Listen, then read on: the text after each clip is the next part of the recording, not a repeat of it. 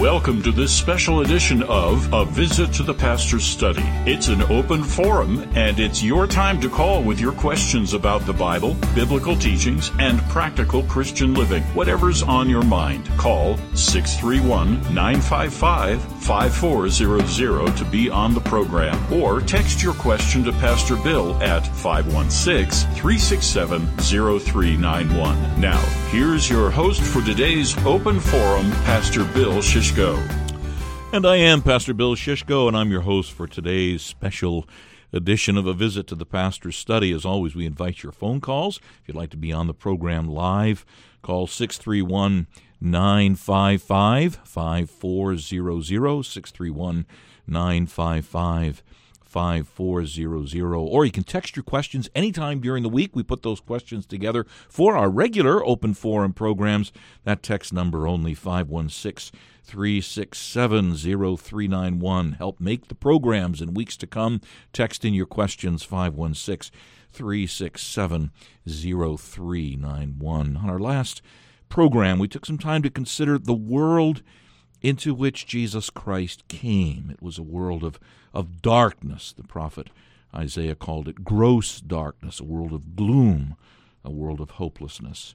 And it's good for us to remember that, especially during the Christmas season, when we think about the birth of the God man, the Lord Jesus Christ. Now, for this program, we're going to reflect on the theme Because Christ Came. The birth of Jesus Christ was the fulfillment of God's promise that the desire of all nations would come. Humankind needs God, whether it realizes that or not. Humankind, under the curse of the fall of its first parents, can only grope for God. The world into which Christ came groped for God, but there was nothing desirable in the gods that it wove out of its own imagination. Only the true and living God can truly satisfy your deepest desires. There'd never been anything like the birth of Jesus Christ.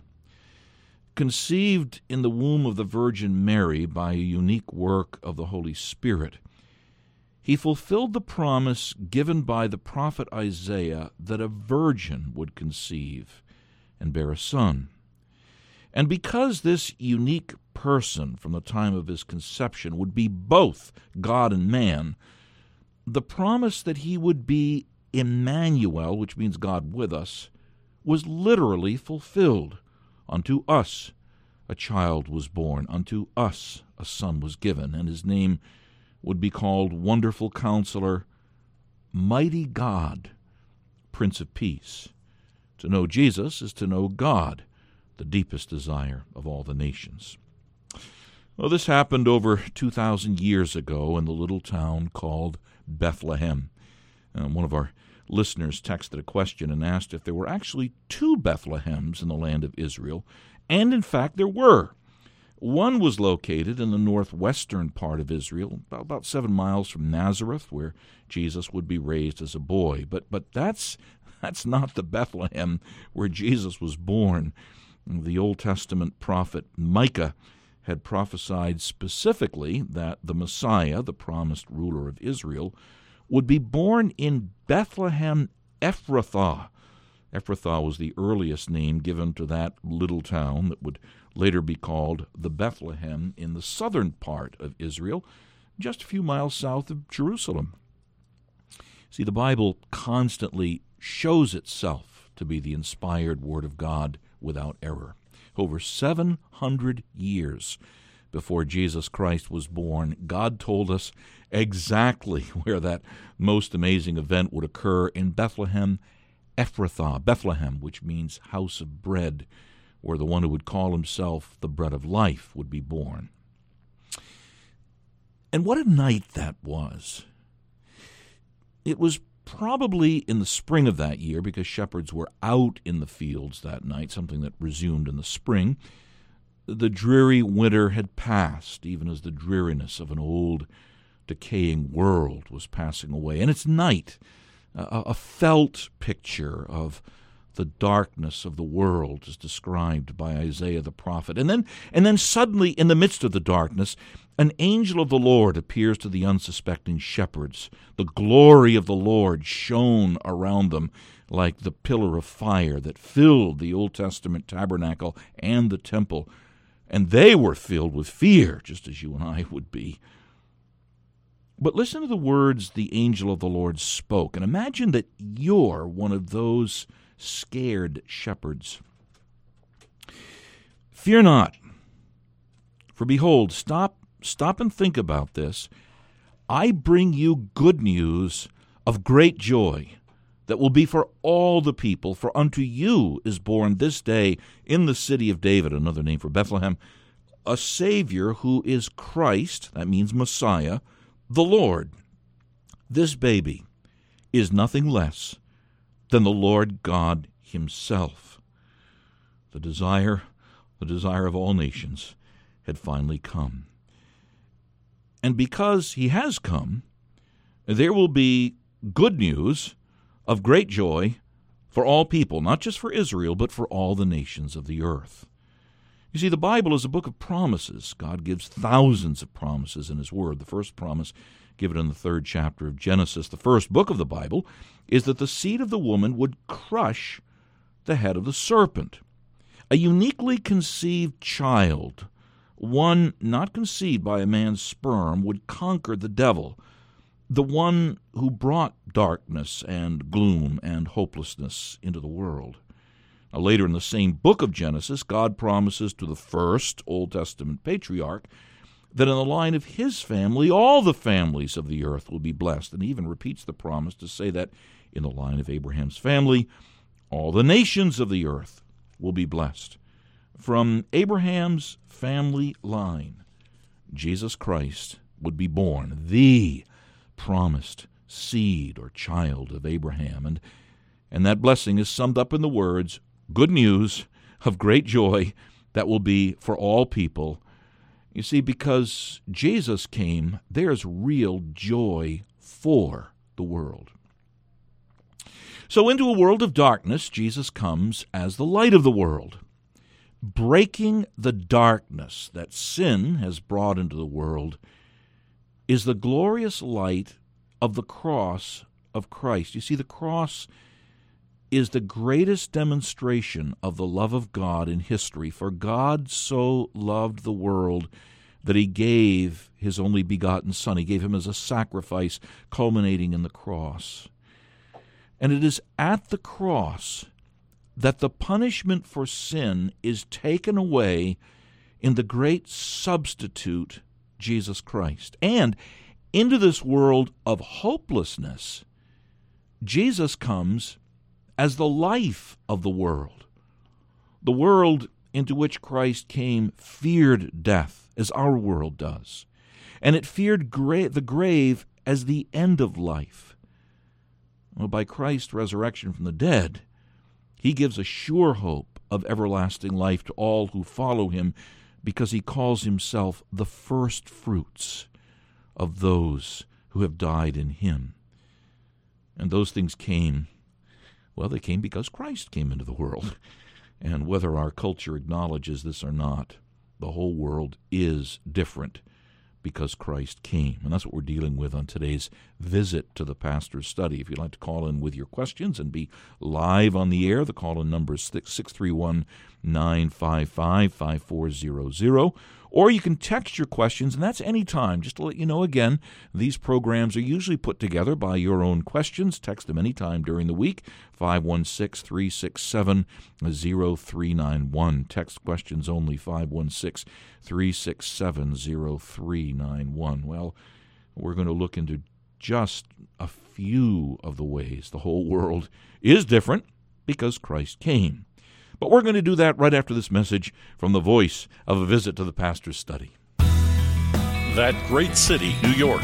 Metropolitan New York is the largest city in the United States. And with a population of over 20 million people, Metro New York is one of the largest cities in the world. And what's more, Metro New York is home to people from every nation of the world. To reach Metro New York is to reach the world. But churches faithful to historic Reformation Christianity in the Metro New York area are few and far between. The mission fields of Metro New York are America's richest overlooked and most neglected. Reformation Metro New York is an agency by which the Orthodox Presbyterian Church is planting and developing biblically faithful churches and church ministries in the Metro New York area. Through Reformation Metro New York, you can help promote the outreach of this program, a visit to the pastor's study, and other projects designed to further the ongoing reformation of the church. That and church planting are the great passions of Reformation Metro New York. For more information, check out the website at reformationmetrony.org, where you'll get a personal look at the ministries of the churches, pastors, evangelists, and teachers of the Orthodox Presbyterian Church in the area, and you'll learn how you can be a part of our labors. We need your help.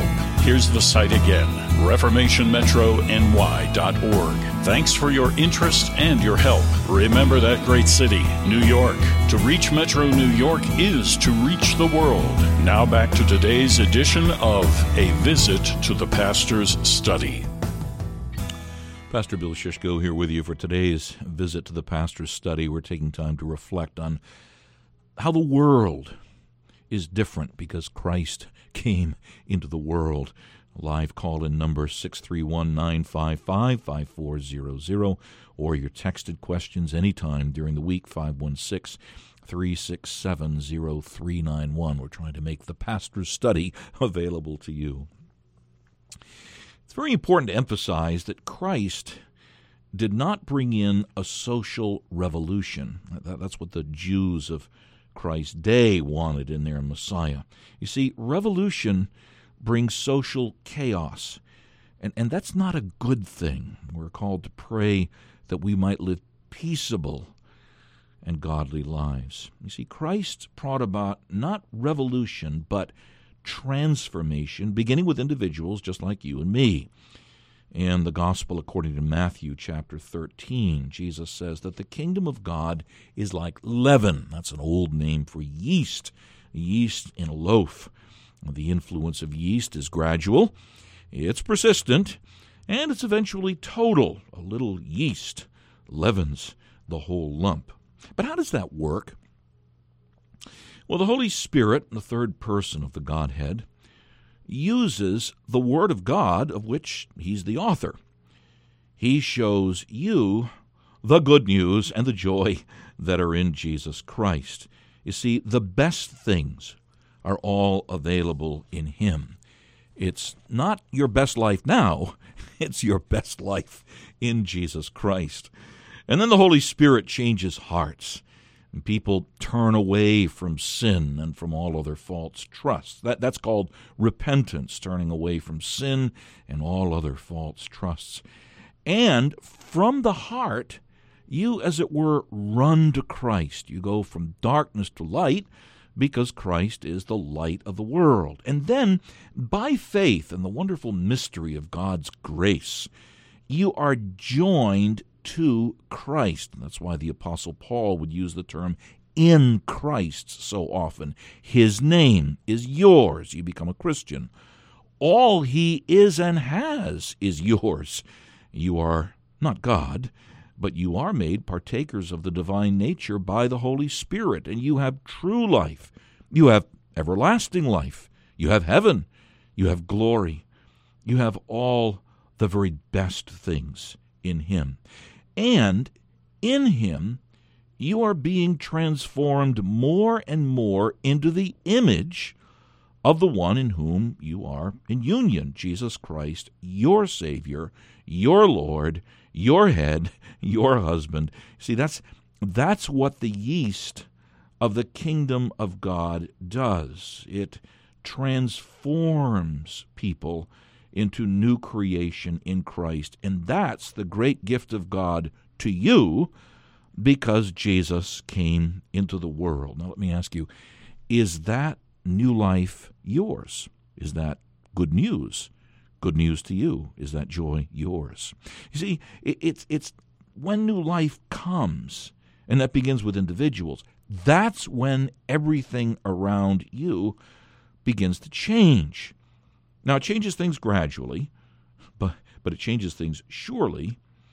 And that change inside of people like you and me changes things outside of you and me.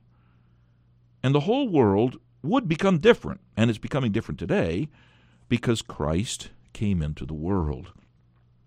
There's three books about this. Uh, one is What If Jesus Had Never Been Born by the late Dr. D. James Kennedy and Jerry Newcombe. What If Jesus Had Never Been Born? Uh, the other, How Christianity Changed the World. I love the previous title, Under the Influence by Dr. Alvin J. Schmidt, How Christianity Changed the World. And then a more recent volume, Unimaginable What Our World Would Be Like Without Christianity by Jeremiah J. Johnston. Unimaginable. And then also there's a number of books by Dr. Rodney Stark that I would recommend. One is called The Rise of Christianity. And all of these books show how the yeast of Christ's influence, what we call the kingdom of God, changed the world wherever Christ went in his people. Remember, he's in union with them and they with him. And that's that is an that's an absolutely fascinating story. Because In the previous program we saw how Christ coming changed the world's view of human life. Jesus blessed the little children, children that were often left to die in what was the equivalent of abortion in the world into which Jesus came. And Jesus ministered to the social outcasts of his day, the lepers and the blind and the lame and the sick and the diseased. The Christians learned that men and women and boys and girls, even if they have deformities, are made in the image of God. There's a sacredness to human life. To help the poor and needy was to minister to Christ. And in Christians, Christ himself was ministering to the poor and needy. And that whole different view of life came because Christ came into the world. And the whole world would become different as a result. Because Christ came into the world, the whole view of women and womanhood would change. For Greeks and Romans, and for many Jews, women were regarded as property. They were to be seen, but not heard. They were not to be taught. Women were regarded as unreliable. They were treated then as many Muslim nations and many pagan areas today treat women. But Jesus treated women as human beings. He spoke with a Samaritan woman in public. He permitted himself to be touched by them, a shocking affront to the culture of his day. He taught Mary and Martha. Women who were not to be used as witnesses in legal matters because they were utterly unreliable, became the first witnesses of Jesus' resurrection. And the Apostle Paul would write that in Christ, the distinction between man and woman in respect of their standing with God would be done away with. There is now no more male and no more female. You are one in Jesus Christ. Because Christ came into the world, the caste system of his day would gradually dissolve. Jesus ate with tax gatherers and sinners. He went to the homes of the lame and the lepers. See, Jesus came into the world to save sinners. Whatever social class these sinners came from made no difference. Saved in Christ, they became brothers and sisters and mothers and fathers and sons and daughters in Christ. And they would eat together in their homes and at the Lord's Supper as one family. That happened because Christ came into the world. Because Christ came into the world, there was a whole new view of the care of the ill and the afflicted. What, what joy there was in Jesus' day when Jesus did something unknown to the ancient world, the world into which he came charity, good Samaritan hospitality that ministered to the afflicted, care of the sick, all of that was part of the yeast of the kingdom of God that changed people and through them changed everything around them. Hospitals for healing would come into the world because Christ, the healer, came into the world. And we really could go on and on and read the books What If Jesus Had Never Been Born? How Christianity Changed the World, formerly under the influence, and unimaginable. And you'll learn what, I'm really sorry to say, our secular and politically correct culture usually refuses to say. See, all religions are not the same. While Christians and their expression of the Christian faith in the church are never perfect in this life, and that's so we won't trust in Christians or in the church, but in Christ, because Jesus came into the world, everything is becoming different, and different for the better. Sexual ethics and, and ethics in general, education, labor and economics, science, government, human relations, art and architecture, music and literature all were leavened by the yeast of the kingdom of God. Now, in the Western world, we may deny it, uh, but just study its history and you can't escape it.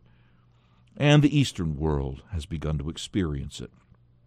Even the meaning of words was changed because Christ the Word made flesh came into history. See, Christ in his people brought a total transformation in words like service, despised by the pagans, honored by Christians, because Christ became a servant. Love, that self giving love, agape love, that gives itself sacrificially for the good of others, uh, that was regarded as weakness by the pagans was regarded as strength by Christians because Jesus is love, because he's God and God is love. Leadership. The pagans exercised leadership by lording it over others. And Jesus said, It shall not be so among you. He would be first.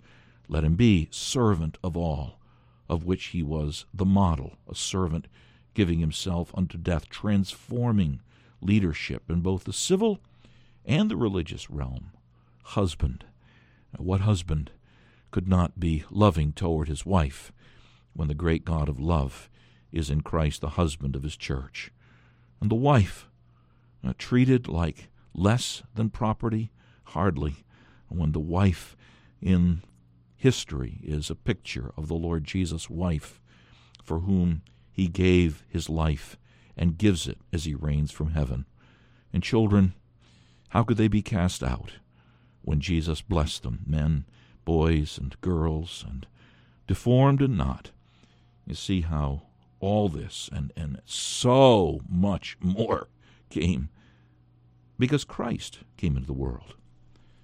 Because Christ came, there's good news for all the world and for you. Let me just take a moment in this section that we call counsel from the pastor's study let me just ask you, are you joyful because of Jesus? These things I've spoken to you, said the Lord Jesus Christ, that my joy might be in you and that your joy may be full. See, God wants you to be among the all people that an angel of the Lord said would receive the good news of great joy. See, our problem is that things get in the way. We replace Jesus with created things or what the world offers in the place of God, or ourselves. In most cases, we're the biggest obstacle to receiving and enjoying the great joy that Jesus brings into the world. I have seen the enemy, and it is us.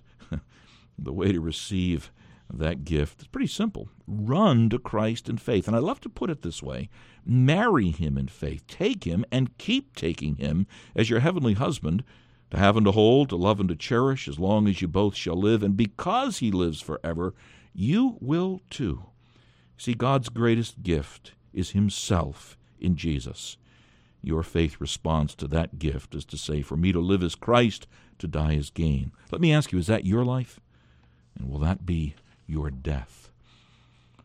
What joy you'll find if that's the case for you. Your eyelids will close in death and then with the eyes of your soul, you will see Jesus as he is, and that will begin your eternity, the fulfillment of the joy and peace promised on the night of Christ's birth. All that forever and ever because Christ came. Thanks so much for listening today. It's a privilege to be a pastor to you through the medium of radio. Check out the archives of our past Visit to the Pastor's Study programs. You can find them on sermonaudio.com. Just go to a Visit to the Pastor's Study site on sermonaudio.com, or you can go to our own website, visitthepastorsstudy.org. That's all one word, visitthepastorsstudy.org.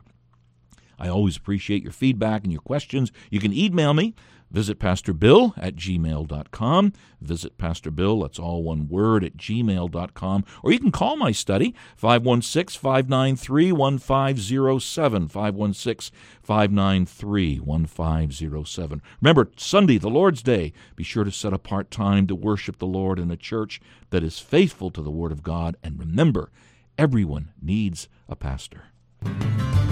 You've been listening to a special open forum edition of A Visit to the Pastor's Study, a ministry of Reformation Metro New York Incorporated and the Orthodox Presbyterian Churches of Metropolitan New York and Connecticut. For more information on the program, check out our website at www.visitthepastorstudy.org. That's www.visitthepastorstudy.org. Listen in next Saturday at 1 p.m. for another open forum edition of of A Visit to the Pastor's Study. Remember, everyone needs a pastor.